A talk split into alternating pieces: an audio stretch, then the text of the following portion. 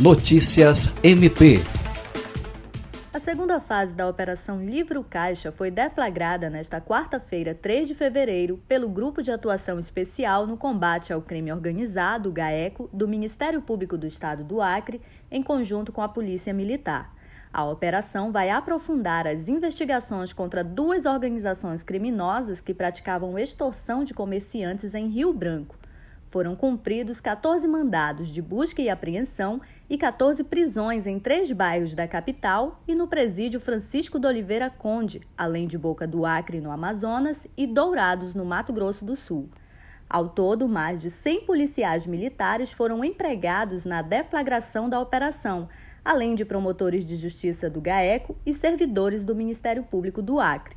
A primeira fase da Operação Livro Caixa foi deflagrada em 5 de agosto de 2020 e teve por objetivo desarticular os núcleos financeiros responsáveis por realizar a contabilidade do crime, inclusive quanto à extorsão de comerciantes locais. Ana Paula Pojo, Agência de Notícias do Ministério Público do Estado do Acre.